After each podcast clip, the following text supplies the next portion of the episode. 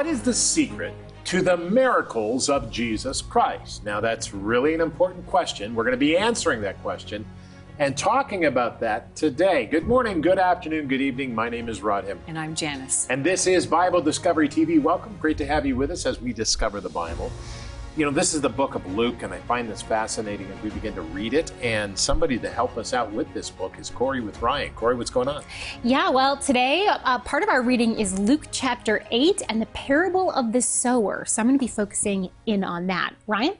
Yeah, well, as Corey mentioned, today we are in the third gospel called Luke, but Luke and the other gospel writers often quote from what many scholars refer to as the fifth gospel, and that's Isaiah. So today I'm focused on him and his prophecies of Jesus Christ. You know, the Bible is, of course, the Old Testament is, of course, a lot of the New Testament things because the New Testament quotes the Old Testament mm-hmm. over 200 times. Very interesting. Jen? The Lord is the shepherd of his people, is my segment today.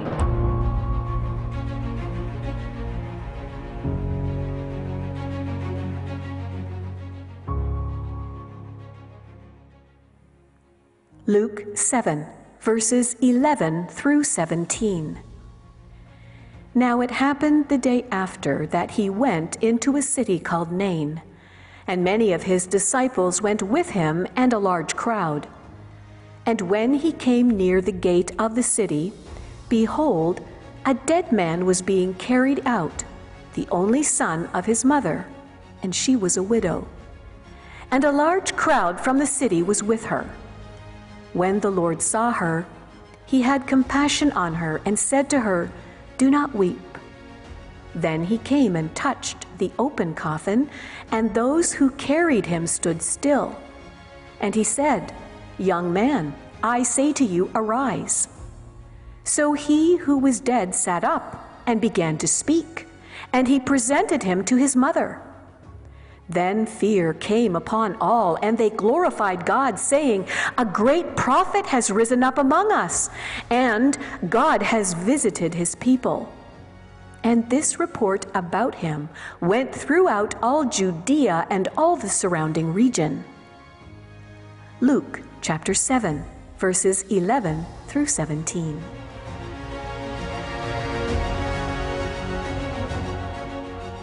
Luke chapter 7 through 8, that's our reading today, and this is absolutely amazing. As we begin to go through these gospel messages, Matthew, Mark, Luke, and John, and we, we've, we've been doing this for a few weeks, and it's really, really exciting. Uh, I, I just need to explain that God is moving on the hearts of many people. Some of the most shocking and important miracles of Jesus were the times he brought people back from the dead. What wall did that come off of? Didn't come off any wall. It came from the Bible. It was a serious marker of his spiritual authority. And surely people were astounded by it. Now, today, apparently, a scientific defined miracle is an event that is the probability of 1 in 200 with 15 zeros behind it. In other words, it's basically impossible. In our Western society, we tend to reject the idea of miracles. You see, if a claim can't be explained naturally or scientifically, we dismiss it. Miracles are impossible. Things like them just don't happen. Even so, when the birth announcement of Jesus Christ was given to Mary, do you know what the angel said? For the angel said, For with God nothing is impossible. Nothing is impossible. Luke chapter 1, verse 37. Now, I, I need you to understand and I need you to think this through because we say that we believe in miracles, but do you? Because a miracle is, whether big or small, it's big or small in our eyes. A miracle isn't big or small in God's eyes. He's a power that has no source, He is the power. And I think that we should get our Bible guides out and turn to today's passage as we talk about death to life. Father, help us today. We're going to focus on this and we're going to talk about it. Many people today have thought about the miracles you do, big and small, in our minds, but with the mind of Christ. We can say this mountain be removed and it will be. We can say this stream be changed and it will be. If we have the will of God in our hearts, if we have the purpose of God in our mind, and if we have the strength of God in ourselves. Help us, Lord, in Jesus' name. And we said together, Amen. Now, we'll send you a Bible guide if you go to BibleDiscoveryTV.com. Go there and uh, you can click on the page. It'll take you to a page for donations. Thank you for your donations. We certainly appreciate them. I don't tell you how much to donate. I believe the Holy Spirit will tell you how much to donate because I trust the Lord. So that's something good. Amen. Now let's look at this because this is Luke chapter 7, and we're going to begin with verse 11. Listen. Now it happened in the day after that he went into a city called Nain. Many of his disciples went with him. A city called Nain, and his disciples went with him, and a large crowd. And when he came near the gate of the city, behold, a dead man was being carried out, the only son of his mother. He's the only one. And she was a widow. She had no other men who could help her. And a large crowd from the city was with her. Now, this is important. The miracles of Jesus Christ always come just when we need Him. And we may have a de- decision that we think we need Him, but just when we need Him, miracles come. We must keep our minds, souls, and bodies close to Christ and follow Him more than ever. We don't just simply say, God, I need a miracle, show me a miracle. We don't do that. That's what the Pharisees and the Sadducees did. We don't we are serving the Lord and we're doing the things He's assigned us to do in our work, rest, or play. And we say, Lord, okay, if I need a miracle, help me. And you know what God does? God does miracles His way. And that's important for us to remember. We don't just call on a miracle to be done our way. We say, Lord, do the miracle your way. And I've seen many miracles, let me tell you. God's done a miracle in this ministry over and over again. With money, with everything else we've had. We had oh, so many times. And I didn't know that we would need a miracle. And I said, Lord, somehow help us. And God always did. Always did. Keep that in mind. Now, verse 7 to 13. This is interesting. Watch this. When the Lord saw her, this is important, listen carefully, he had compassion on her. And he said to her, Do not weep. What? Her son is dead. She does not have a husband. You don't want her to weep, God? Jesus tells the grieving mother not to weep. We should keep our spirits in line with the Holy Spirit who knows our grief. Beloved, listen to me carefully. Listen to me carefully. Right now is the time when we grieve and have sadness and things happen. But if we believe in God, let's keep our spirits aligned with the Holy Spirit because the Holy Spirit knows we grieve. The Holy Spirit helps us to grieve properly, and the Holy Spirit brings us back from the grief into life. The Holy Spirit does that not any person. It's the Spirit of God. And if we are Christian, we understand what death is a transition. We get it. So we need to remember that. Now, let's go on to Luke chapter 14 to 17. It gets even better. Then he came, watch this now, and he touched the open coffin, and those who carried him stood still. And he said, Young man, I say to you, I speak to you, arise. Now, you have to understand seven words here. Young man, I say to you, arise. That's all he said. So he who was dead then sat up and began to speak. What? He raised him from the dead, and he presented him to his mother, and then fear came upon all.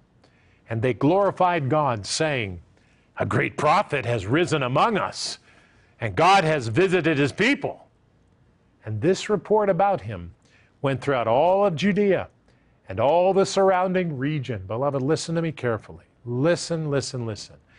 Jesus Christ raised the dead boy to life with his word. With his word.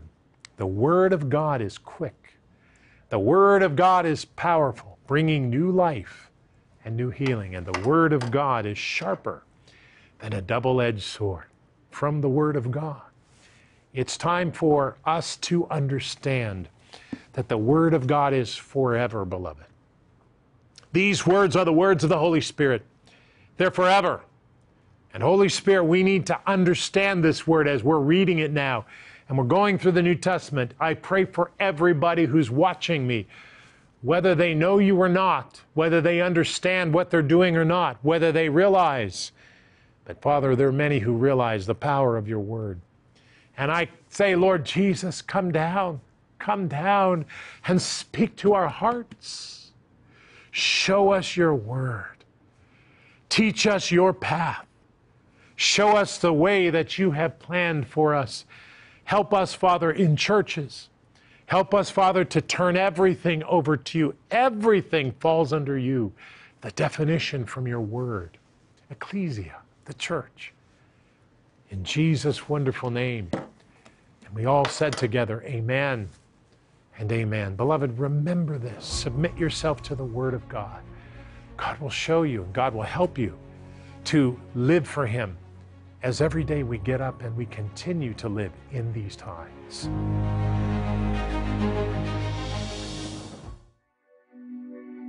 Hi, Rod Hembree here. We go through the Bible every year from Genesis 1 to Revelation 22. Now, you can join us and watch at the time you like by searching Bible Discovery TV on the Roku box or on Amazon Fire TV.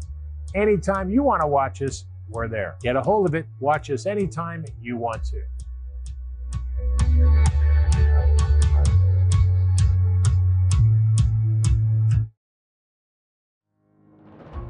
Today, we find ourselves halfway between the four Gospels, but you know, many scholars would say that there's actually a fifth.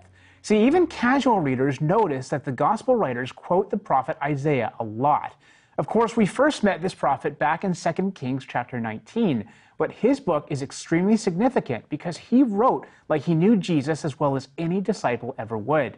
That's why some scholars have nicknamed this book the Fifth Gospel. Check it out.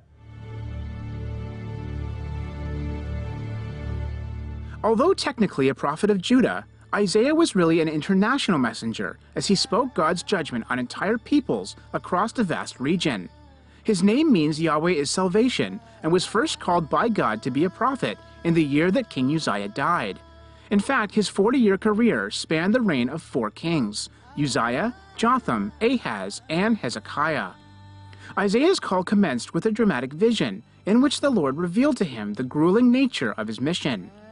Though God really put him to task, Isaiah was steadfastly obedient to God, even to the point of prophesying naked for three years. However, his prophecies were not all doom and gloom and judgment. He is a good news prophet with a message of hope and salvation who foretells a glorious messianic age when God's kingdom will rule upon the earth. This didn't go unnoticed. Isaiah contains so many messianic prophecies that his book has been nicknamed the Fifth Gospel. In fact, New Testament writers quote Isaiah about 50 times, more than any other book.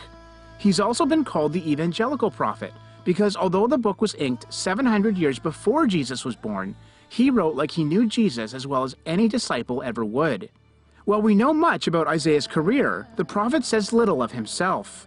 We do know that he was the son of Amoz, was married to a prophetess, and that they had at least two sons. His eloquence of speech and easy access to the kings may also suggest that he was an educated noble. In fact, Jewish tradition even claims Isaiah was a member of the royal family, first cousin to King Uzziah. Although the Bible does not reveal how he died, the pseudepigraphal Jewish text called the Martyrdom and Ascension of Isaiah claims that he was arrested and sawed in half by Manasseh. Apparently, absorbed in a vision, Isaiah's eyes stayed open and he didn't cry out in pain but his lips moved as though he was talking with God.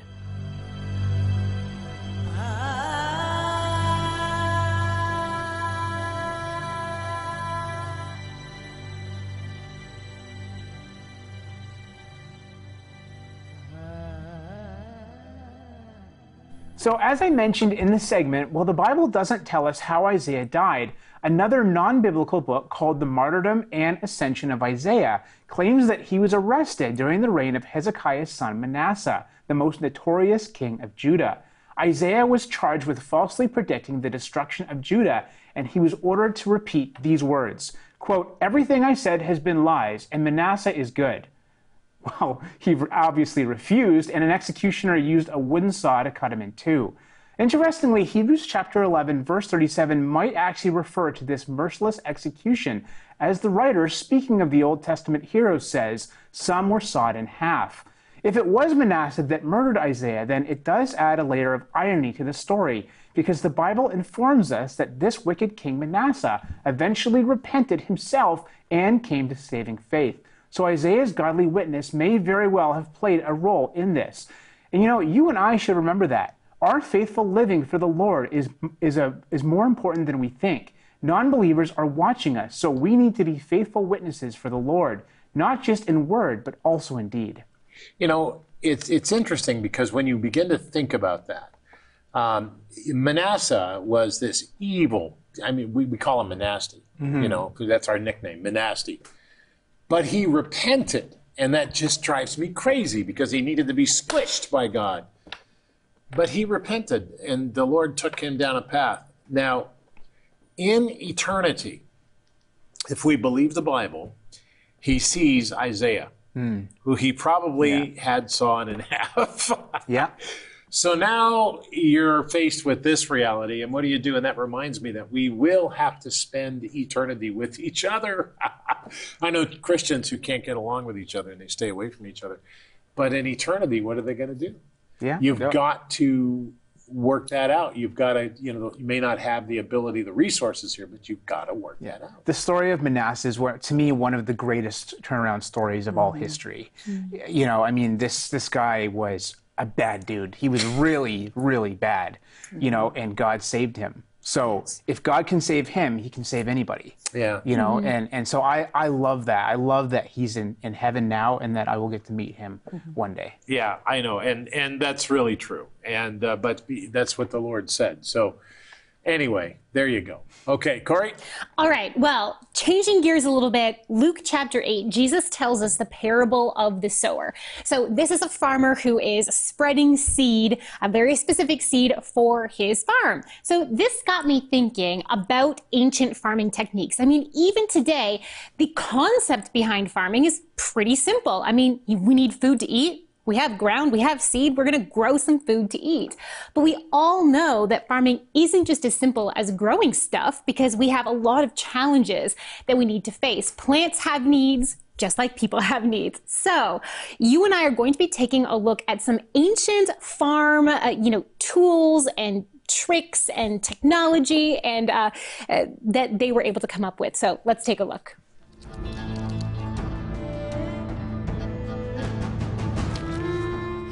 Due to its integral value in ancient society, quite a bit is known about the ancient methods of farming. In biblical Israel, the act of sowing fields with seed occupied four months of the year, and it began immediately following the first rain of the season. The timing of this rain was considered essential to the livelihood of the people, which is reflected in the fact that God includes a reliable first rain in his list of how he will bless an obedient Israel, but an unreliable first rain in the case of their disobedience. This first rain served to soften the ground so that it could be plowed for sowing. If the rain was early, farmers risked their seeds drying out and dying before more regular rain would fall. If the first rain was too late into the season, the crops risked not having enough time to take root before the full heat of the summer, which could mean scorching and crop loss. In Israel, plowing seems to have been done exclusively for the purpose of sowing seed. The fields would be plowed, seed would be scattered over the field, and then the field would be plowed again in the opposite direction to cover the seed. An alternate method to replowing the field was to allow cattle or herd animals to walk on the field. Ancient plows were not much different from modern wooden plows. Their tips for digging into the earth were made of metal, generally bronze or iron, while the rest of the plow was wooden, there was a handle or two for the farmer to raise or lower the point into the ground, and the plow was attached to either a single animal or a team of animals via a wooden yoke on the animal's shoulders. Oxen were the most common animals used for plowing, but donkeys and young cows are also known to have been used. To help direct the animals, a goad would be used.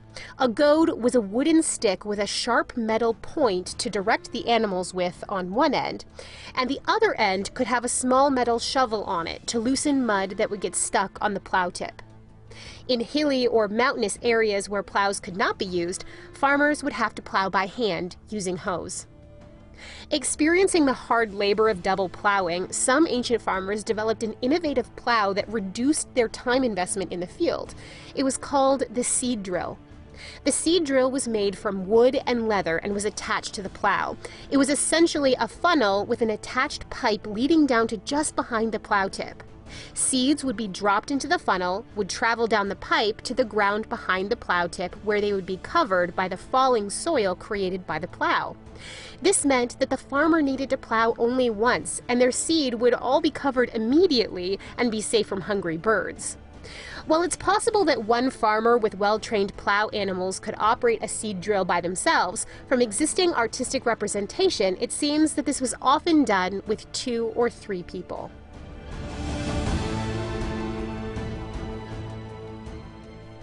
So I hope you found that interesting. I know it was loosely connected to what we're talking about today, but it does provide context for the lives of ancient individuals and, and, and how they had to use, just like we do, we use the tools that are at our disposal in order to survive and in order to live well. Uh, and, you know, they did it, we did it. it so it's always just interesting to put into context where people are coming from because we do live in a very different time and place. Yeah, we do. In fact, a lot of people uh, live to eat.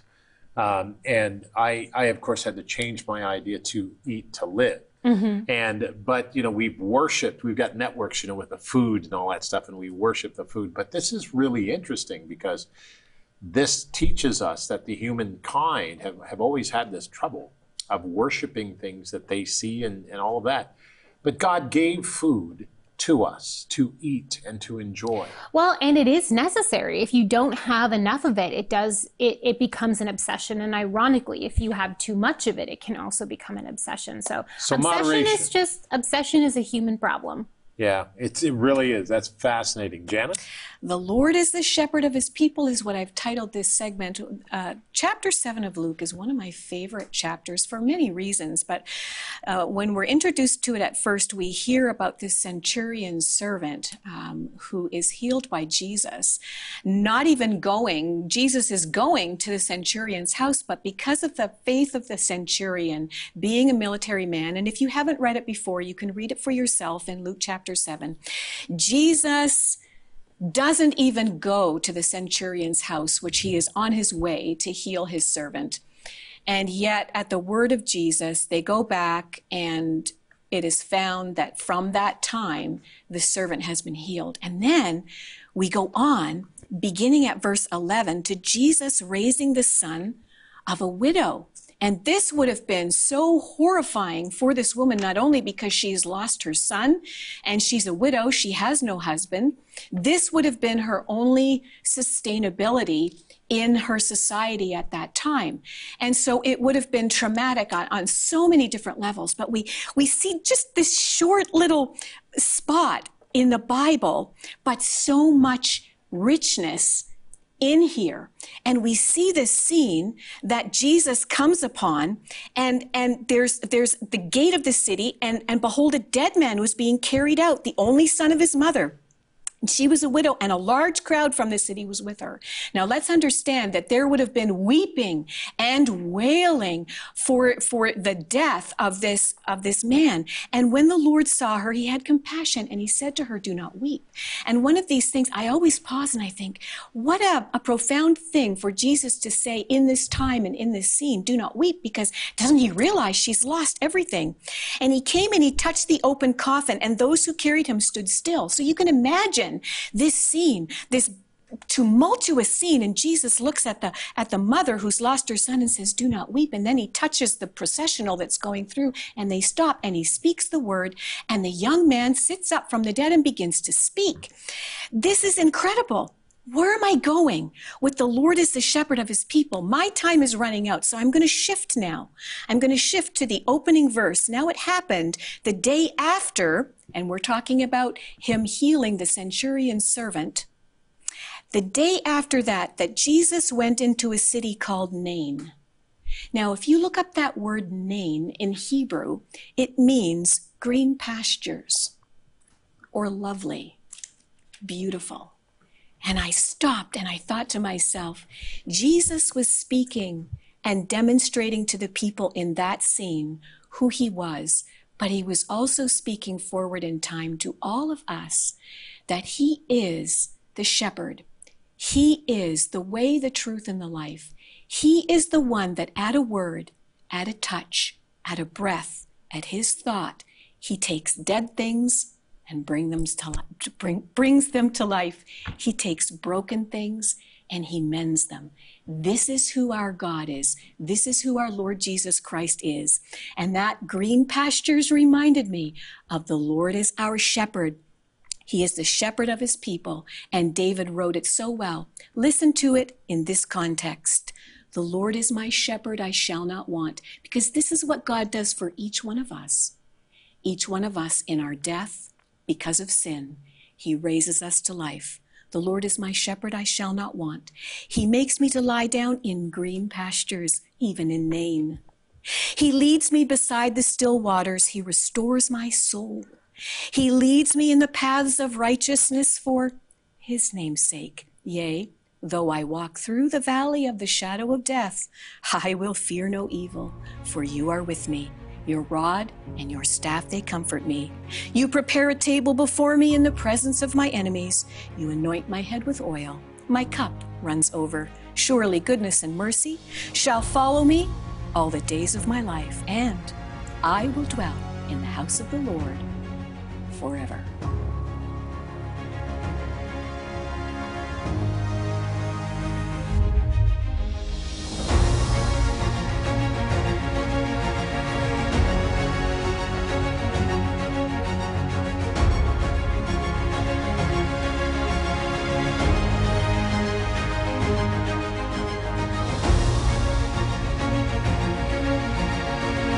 It's important for us to realize that prayer is very significant because we extend ourselves. Now, prayer is not what we do or say, but here's what we can plan on praying. Father, help us today. Lord, help me to remember my heavenly position with you. I don't remember that. I'm so preoccupied with this life. But help me to understand that I have a place in heaven with you and with my family and with others. In Jesus' name, amen.